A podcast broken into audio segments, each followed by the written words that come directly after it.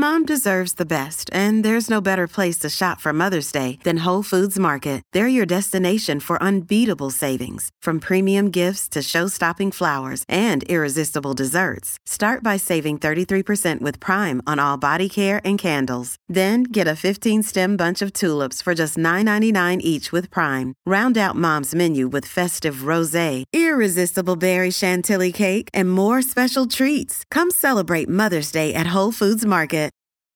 Your brain needs support, and new OLLY Brainy Chews are a delightful way to take care of your cognitive health. Made with scientifically backed ingredients like Thai ginger, L-theanine, and caffeine, Brainy Chews support healthy brain function and help you find your focus, stay chill, or get energized. Be kind to your mind and get these nootropic chews at olly.com. That's O-L-L-Y.com. These statements have not been evaluated by the Food and Drug Administration. This product is not intended to diagnose, treat, cure, or prevent any disease. Hello and welcome to Basically. I am your host, Stephanie Preissner, and today I have a very exciting episode for you. I am interviewing on Taoiseach Micheál Martin. I wanted to get a sense of what it's like to be Taoiseach, what are the things he's proudest of in his career, all of the things that have brought him to this moment, and to ask him whether joining a political party like Fianna Fáil or any of them is like getting on a train or getting into a taxi. This is a HeadStuff podcast recorded at the podcast studios.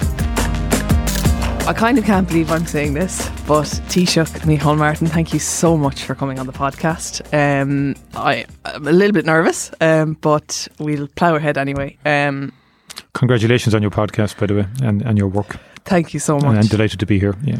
Congratulations on my podcast. Every millennial has to have one now. Um, but so I've been aware of you.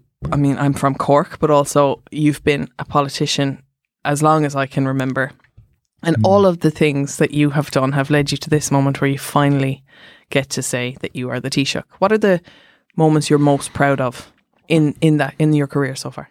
Well, there are many, uh, and um, some of them are individual issues you do for individual people, uh, which can bring its own reward when you get people through a particular crisis that they've been through in their life, be it health, be it whatever. Would But that be obviously- when they come to you in your constituency? in my constituency Yeah, yeah. office, and sometimes that opens up the system, and, and you say to yourself, "Well, actually, that shouldn't be happening to this person. We need a system-wide response." But Okay. in, in the interim, you get the person through the crisis. The biggest thing I think was the smoking ban uh, in 2004. It was an extraordinary year-long campaign, more than a year, about 15 months. We passed very radical legislation at the time, which enabled us then eventually to, to do a whole range of things to try and denormalize cigarette smoking in society, with the objective that the younger generations would not see smoking as normal, because the whole objective of the tobacco industry was to get young people addicted when they were young. Uh, and all was our that kind of tough knowing that like a lot of people who would vote for you were smokers and wanted to have their cigarettes in the pub or in the plane or wherever it was that was smoking. It was at the time. Um, no, we didn't do any surveys or anything else at the time. As a Minister for Health, I was presented with fairly stark evidence from a research group that had been set up by the Office of Tobacco Control to basically do a peer review of international research on passive smoking. If you're in a bar, if you're in a workplace and you inhale somebody else's smoke, can that be cancer causing? Can it damage you? And the answer was unequivocally yes. And all the studies said that. So I was left with a choice then. Do I fudge it? Do I say you can smoke in that corner of the room, but not in the other corner? Uh, and I took it very fundamentally then and said, look, uh, it's like asbestos. You know, we, we wouldn't think twice about clearing out asbestos. It's the same issue. They're saying passive smoking is carcinogenic. So I had to move. We took a decision in over Christmas that year, uh, leading into January 2003, then we announced that we were going to do um, a smoking ban in the workplace, but we gave 12 months uh, for people to get prepared, and we had big campaigns. It was an enormous debate, um, and there was ups and downs. It got delayed for three months because there was a piece of legislation which meant you had to refer to Europe Oh, wow, which okay. delayed it for three months. But in a way, that worked out because it meant a March start as opposed to a January, and it was a beautiful March morning. Yeah, okay. so, the sun was out, so people didn't think too badly of it, you know. people didn't have Uh, whereas in the freezing rainy January, yeah. Yeah. and and then we discovered as we were going through it that lots of people wanted it to happen. Yeah. Uh, lots and lots of people wanted it to happen, and I, I would walk the streets and people would stop me in Patrick Street in Cork or in Dublin and say, "Keep going, keep going. We want this to happen," um, and that gave me heart. And um, okay, okay, there was huge campaigns against it. And it's always something I remember, you know, the, the, the various episodes. We went to New York uh, because the anti uh, ban uh, had formed a group, the Hospitality Alliance.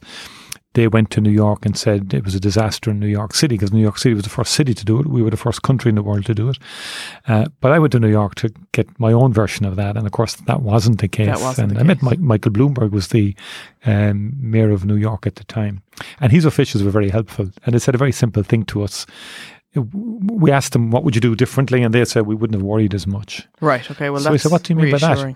And uh, they said, "Well, the people will go with you, uh, and um, but just get your compliance right." And I've learned a lot about compliance to public health measures ever since. You know, you don't go in with a heavy stick on day one, uh, and so we did a bit of work on compliance. And I remember on the morning of the smoking ban, uh, the late Gerry Ryan sent an undercover reporter in to a Dockers pub in Dublin. You know, the, the late Yeah. nights or the early mornings Were they complying? and and um, they she went through the practice or the opening up a cigarette packet, taking out the fag, and just as she was lighting the fag, the, the barman said, "No, oh, can't do that. Today is the first day of the smoking ban." Gerry Ryan played that out on the ten o'clock. There was a big cheer went up to the Department of Health so quite an saying that if we, if we can get it done here, we're in business, you know. And it was just overwhelmingly then with the people, but. There was always the brigade. We, we divided up the smokers into those people who smoke five or less wanted it to happen yeah. they wanted to give up the habit. 10 or less, it emerged, wanted it to happen. But your 20 fag a day person They want. were very much against it. Yeah. Uh, and I what saw. else are you super proud of?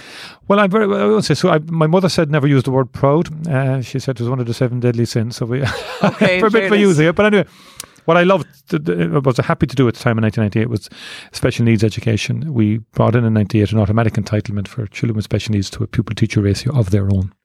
And at the time, they didn't have that.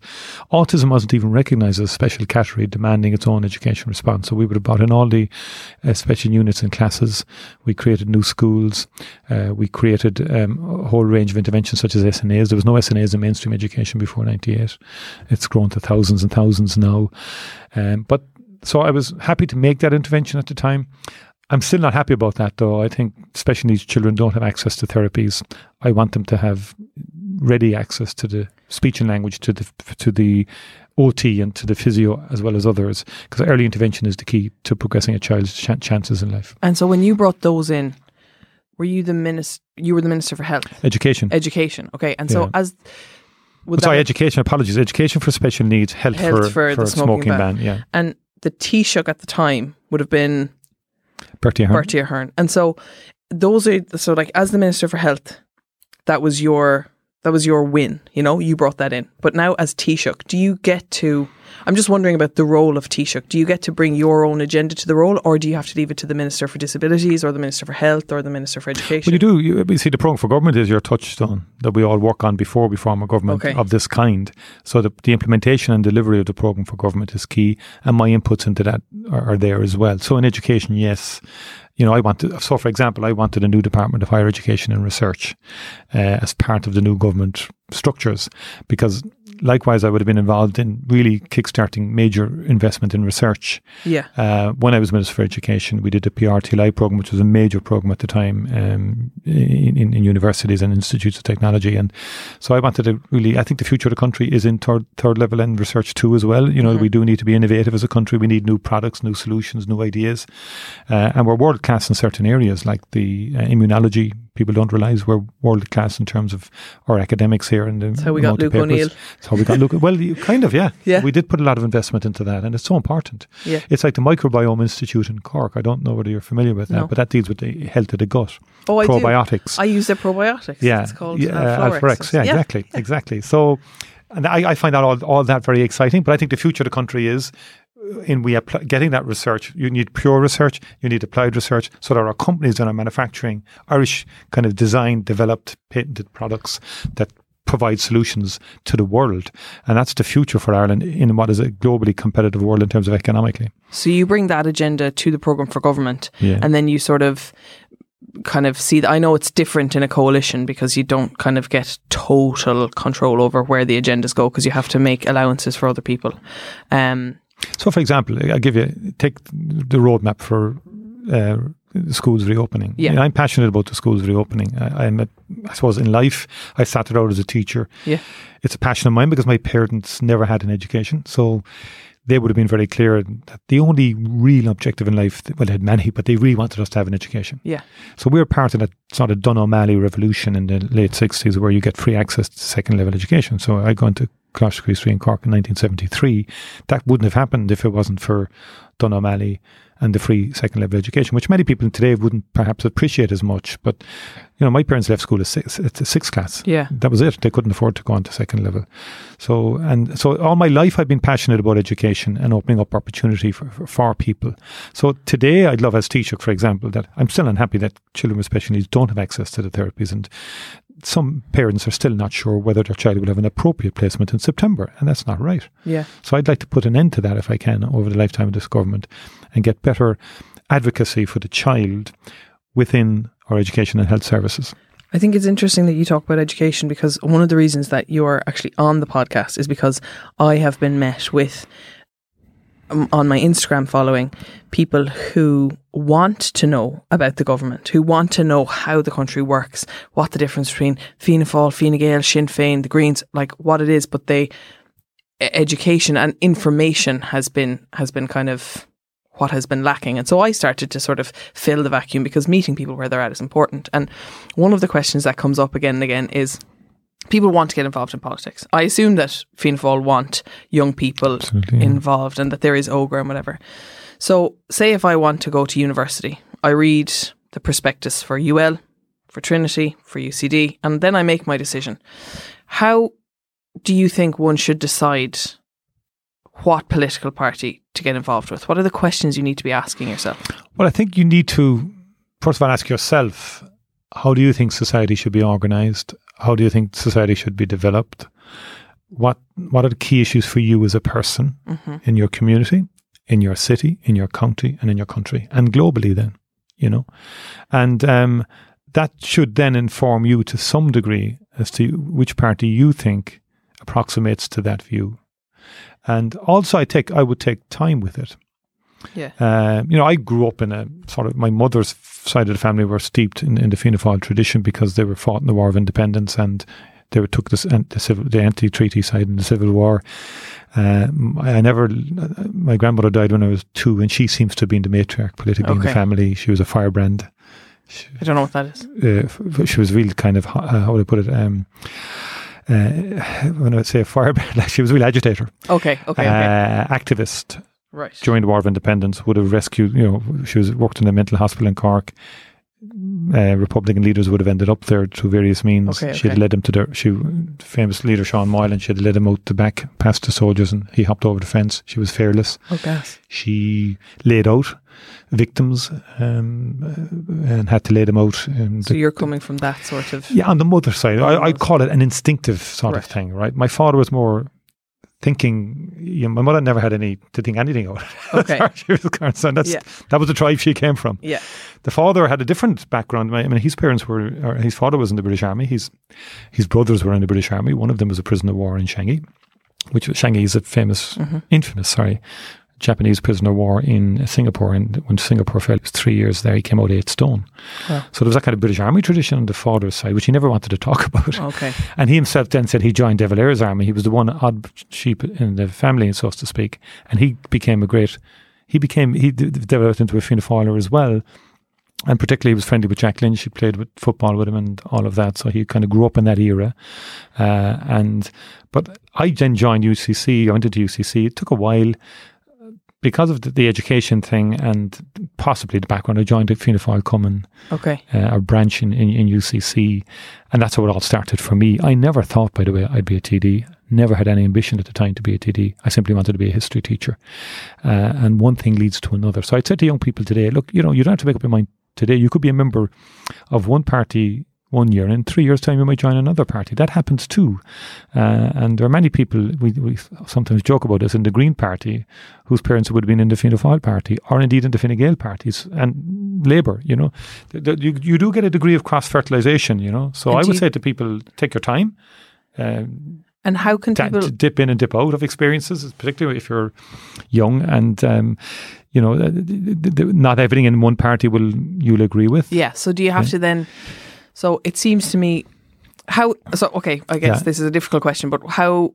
What would your Fianna prospectus to young people contain? What do you think it is about? I think one of the key things about Fianna Fáil historically has been that piece I just said about education, but there's a social philosophy there in terms of access to housing, okay. access to health, um, access to education uh, as key pillars in, a- in a fairer Health, type of society. housing, and education. yeah, they're, they're, they're to me are, are key issues. And And and then the party has always been historically with Sean Lemass pro enterprise. And so how you try and marry the- an enterprising economy whilst maintaining safety nets for people in terms of the, the basics of the basics of life like housing and health and, and, and education. I want to talk to you about ketchup for a second. Yeah, like actual tomato sauce. So you might remember that the old ketchup bottles were glass bottles, right? And then you couldn't like stick a spoon in, you couldn't stick a fork in, so you end up having to shake it out, hit the side of it, and then the tomato went everywhere and it looked like blood. And then all of a sudden the plastic bottles came along. Well, the plastic bottles didn't just come along out of nowhere. They came along because of UX design. Now, it wasn't called UX research back then, but in the 80s, researchers went and they watched families using ketchup and they noticed that it was mainly the kids who wanted to eat the ketchup. But because the bottles were so difficult to use, the parents had to put it on their plate for them. So they came up with the plastic bottle idea so that kids could squeeze their own ketchup without it going all over their plates.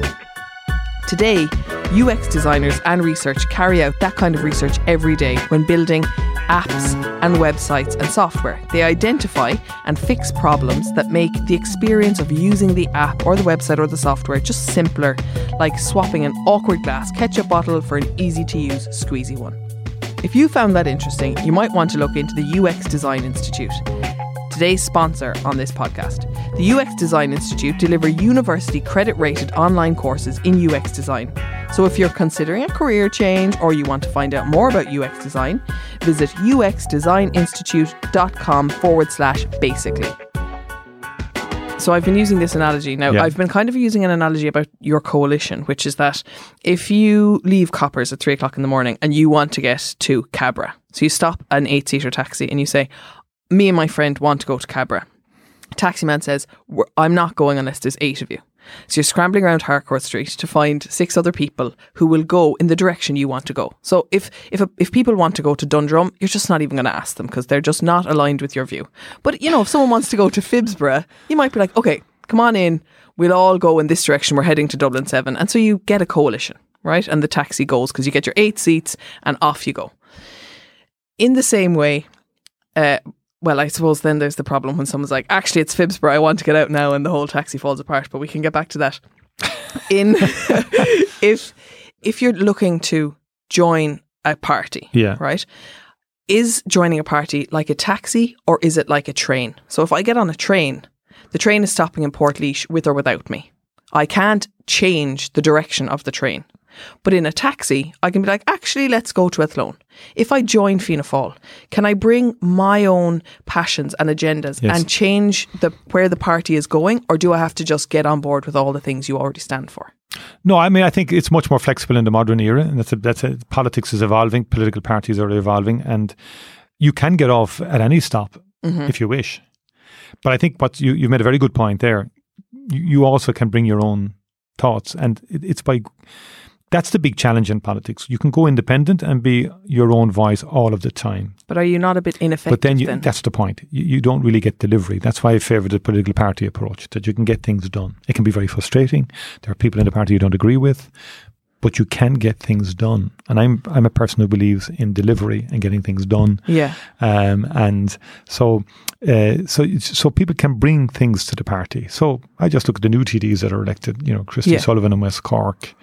Like he stood up at the parliamentary party there recently and said, "I'm a green tea. I'm a green Fianna Fáil. Fianna Fáil. Uh, By green, he meant environmentally. Yes. He's very strong into the oceans and the seas, and you often see clips from himself uh, and Holly Cairns, who's his partner, who's with the Social Democrats. Social Democrats, yeah. Uh, and you know, in terms of the wildlife at sea and whales and porpoises and everything like that, and uh, that's the kind of refreshing contribution a new person can bring to a party. And do you, does the And- and- party and, create their own stamp over time? Like James Lawless, a young TD in Kildare, like he was very strong on the online piece in the last Dáil Mm-hmm. and kept pushing pushing it out. He was very long, strong on the research side as well and very capable. Uh, so you can create uh, niches for yourself within a political party, and you can actually become an authority on certain topics within the party, and then the party looks to you. But if you come because, societies change, everything things change all the time. New issues come on- on stream, and sometimes parties can be slow to embrace those issues. You take an inf- you need an infusion of new blood to, to, to take the new issues on. So, say if I want to join Fianna Fáil, but I have a vision that's more aligned, let's say, with Fine Gael or, or another party, like a, like being a Green Fianna Fáil, like I have a real green agenda, let's say. By joining Fianna Fáil, do I not dilute the the identity of the party? Would I not be better off joining a party that kind of aligns to that particular issue that I have better? mean, no, I, I, I I think you know those issues, in my view, are no, are now mainstream anyway. You know, and I would have argued that historically, uh, you know, Eamon de Valera would have been responsible for the Arboretum in New Ross, which is an extraordinary um, place of, of, of just thousands of trees. Trees, yeah. Um, and um, so it's not that far from the esprit de corps Yeah. of when the party was founded. But the point is that over the, over the years, it can get dulled, it can get marginalized as an issue. And so you do need, I mean, I think there is that flexibility within parties. I mean, parties do change, they do evolve. I mean, Yeah. parties are responsive because they're, they have They to have get to elected. yeah. So you're responsive to electorates as well. So there's that dynamic going on that you kind of have a fundamental philosophy, but how it gets manifested from different eras changes. Okay, you so you have the the sort of the three-legged stool of education, health, and housing as Fianna Fáil, but the sort of the other stuff around that will change depending on who the TDs are, what what the needs Yeah. of the country are. Yeah, you get new inputs. I mean, for example, historically, Fianna Fáil would have been, and younger people may not realise this, Fianna Fáil would, would have been one of the key initiators of, of, of, of, of, of um, non-proliferation of nuclear weapons at the United Nations. Uh, How did The famous Foreign Minister, um, Frank Aiken, who was a founding member of the party. Uh, he was one of the first signatories to the Nuclear Non-Proliferation Treaty. Ireland has an extraordinary tradition of uh, of, of non-partisanship in, in that and military neutrality, and that was something that Fianna Fáil from World War II onwards created.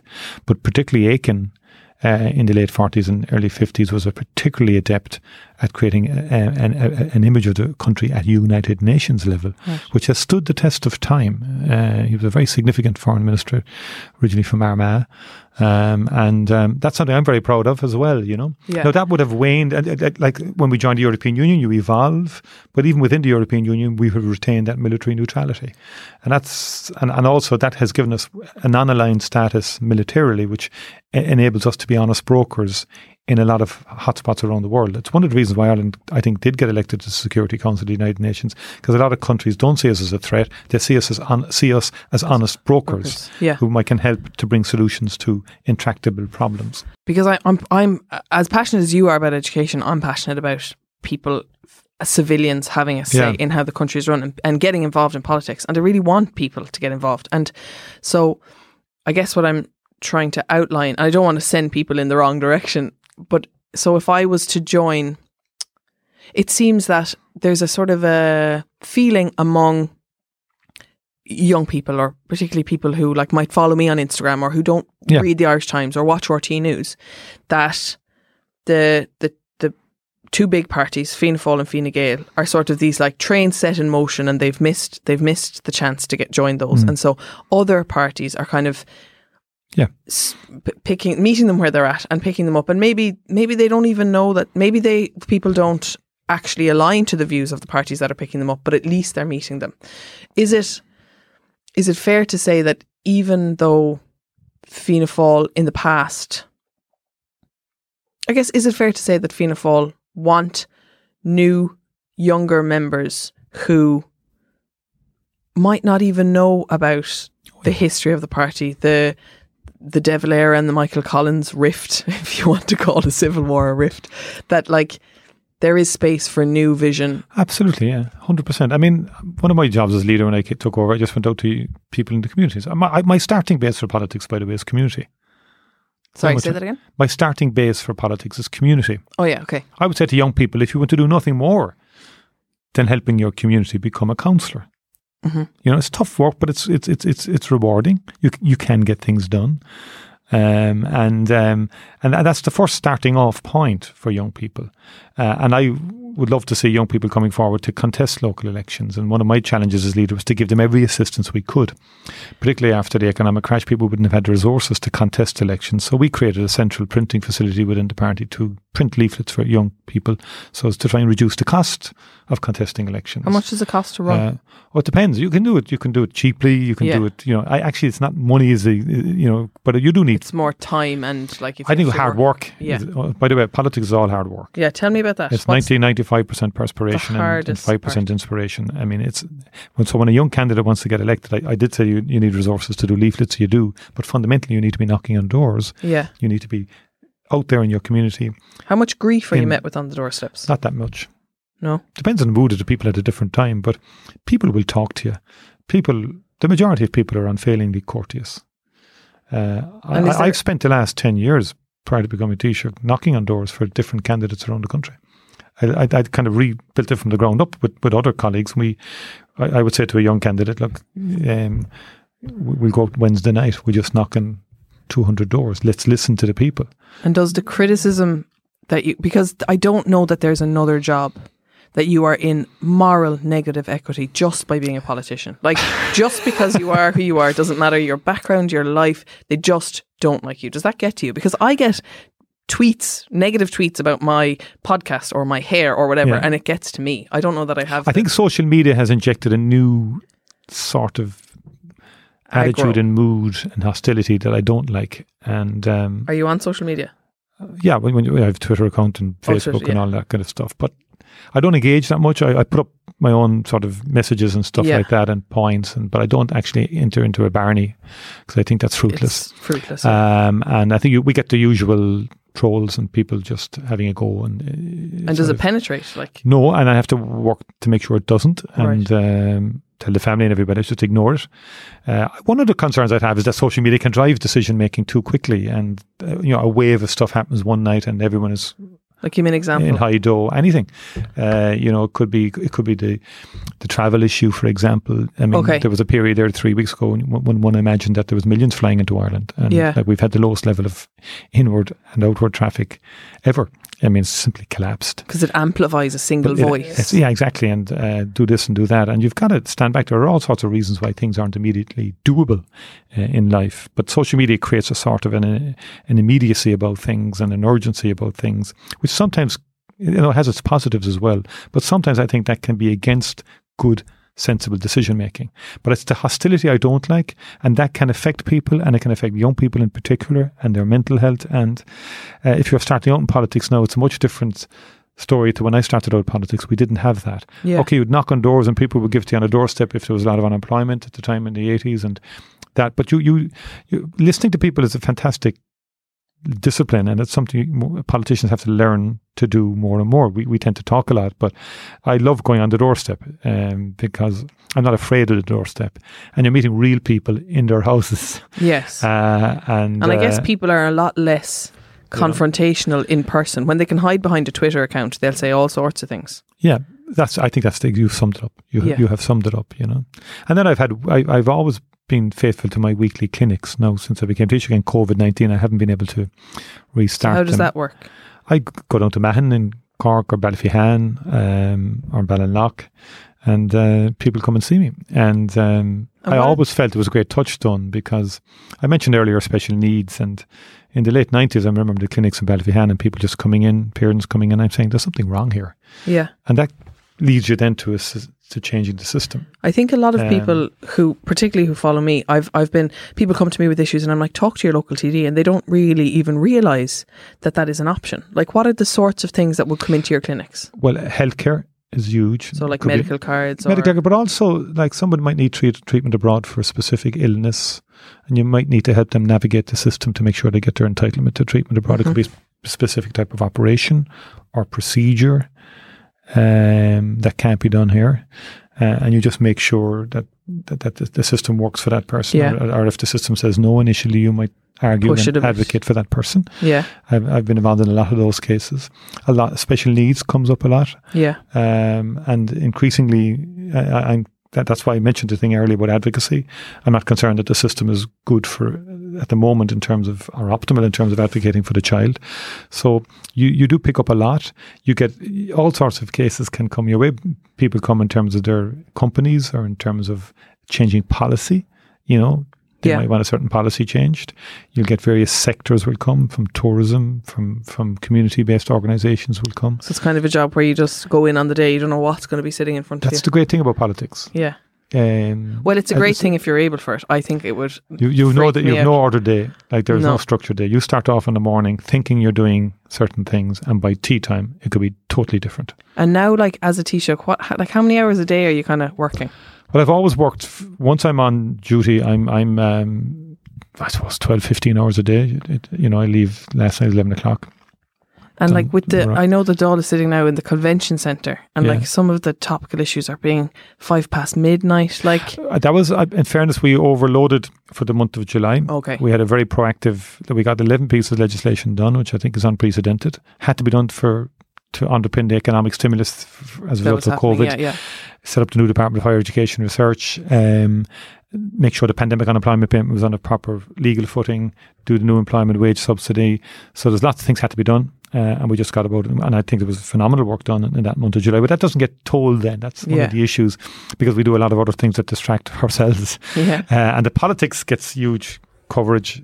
The actual substantial stuff that gets done on a day to day basis doesn't exactly get It's the same because it coverage. doesn't sell papers and it's not. Correct, yeah, and that's like- that's something I'm, I'm kind of saying a lot more now to commentators and to people. Like we do, and that's applies to young people interested in politics. I'm sure they're interested in the Well, it's definitely what gets done, like, what's the what's the outcome of certain laws that are passed and certain decisions that are taken on their daily lives. You know, And that was why the first question I asked you was, "What are you most proud of?" Like, I don't think a lot of people know that you brought in smoking ban. I think people, I think the the media love to look at what you're not doing and what's Yeah, going wrong, and because it's because it's it's sexy to have people complaining and it sells papers, you know. It does, but to be fair, we do need to be held to account, and we do need Of to be buffeted, and we do need to, you know, there's that tension there, which is a healthy tension in a democracy. The great thing about the country, that's why I love, I always encourage young people. I, I go into second level schools. It's a piece of the job I love doing, and particularly love the last couple of years. And I talk to Leaving Certs or a uh, politics class. I don't ever talk between the foil in that sense. I might get asked questions because I don't think Yeah. it's right to proselytize to young people. I think you have to be open. So I tell them all, look, get involved in your community. It could be a sports organisation, it could be a community association, you could join a political party, you could join a campaign, but just get involved. That's the first message I give to young Yeah, yeah. people. And I say you have to be concerned about the wider world. It's not just about yourself, and it's about your school, etc., etc. Uh, and I think that that's where I come from, really. And I think, but there will, but there will always be challenges, and you do need to be challenged as a politician. And that's why I said to young people in Ireland, we, we have a very important thing called freedom of speech, free media, separation of powers. We have a democracy here. Yeah. Not f- perfect, but when you look at what's going on in countries like Turkey, now increasingly Hungary and Poland, even though they're in the European Union, China, Russia, a lot of authoritarianism around the world. The one thing we should celebrate on Ireland and work at and work at it like it needs working at is democracy. And the only way we can work at it and preserve it is for people To to get involved in some shape or form. And you mentioned earlier the, the, the marriage equality referendum and the Eighth Amendment referendum, to me, told me something that young people are more than anxious to get involved. But it may be campaigns in the future. Yes, And that's fine too. Yeah. You know, it may, they may not join political parties, and the strength of political parties has weakened over fifty years. So I think you'll have more f- movement. It'll be fluid, yeah. and I think people will, will, will test parties that way. Uh, and I think that there was a degree of activism on marriage equality that was phenomenal, uh, and and very heartwarming. I thought. I thought so too. I have one final question for you before we finish, and thank you so much. Is there any place or any time of the day where you can, where you can just be Micheál Martin, not the Taoiseach, where you can close the door and f and blind and complain and do all Oh, yeah, say all yeah. the things that you want? Um, at the moment, since I became Taoiseach, it's getting obviously you're, you're you're you're you're busier and so on like that. But what I tend to do during the lockdown, now, for example, I got a bit more reading done. hmm Um, I love walking. I walk a lot. Um, so last Saturday, the bank holiday weekend, I got down say around ten or eleven o'clock. Um, so I, I got my first swim on Saturday. I just love swimming in the sea. Uh, in, in, in West Cork in the Atlantic, uh, and I got a long walk, um, you know, maybe eight or nine miles, um, and um, that that allows me to unwind. I do that with some friends, um, or sometimes I'll give it a shot myself and just get a good long walk in. Uh, and so you um, exercise as Micheál Martin rather than as Taoiseach. yeah. Yeah. Oh, absolutely. Yeah. Yeah. Yeah. And um, and you know, I love going to matches, sport. Now it's, we've been uh, because of now. COVID. Now it's different. Um, but that that was that's always been a great kind of release and for me, like to just to get in, in, in because I grew up in Turner's Cross. I joined Nemo Rangers when I was eight years of age. I played soccer, uh, so that's never left me. Our family were a fair sporting family. My father was a boxer and all of that, and so he we would all spend as kids Your growing plays up. football too, doesn't he? He does, yeah. He plays with Nemo and Cork and all of that, independent with the Cork team. So all of that was just in our DNA. Yeah. So we lose ourselves in sport unconsciously. Well, just- that's an asset being able to switch off. it's to have great. that. It's very healthy, and you forget your politics. You forget everything if there's a match on and you're two points behind with two minutes to go. Well, thank you so much for coming on, and uh, best of luck with everything. Thank you very much indeed. I don't know what else to say. Thank you. It's a pleasure. Thank you indeed. Yeah, thanks. So that was today's podcast. Thank you for listening in. If you enjoyed it or found it helpful or interesting in any way, please just tell one other person about it. Share it on your Instagram story, send it to someone. I'd be really, really grateful. I'd be most grateful if you would rate it and subscribe, but maybe that's asking too much. Our logo is by Cahill O'Gara. Our music is by Only Ruin. And we are edited and produced by Alan Bennett. Thanks for listening. This podcast is part of the HeadStuff Podcast Network.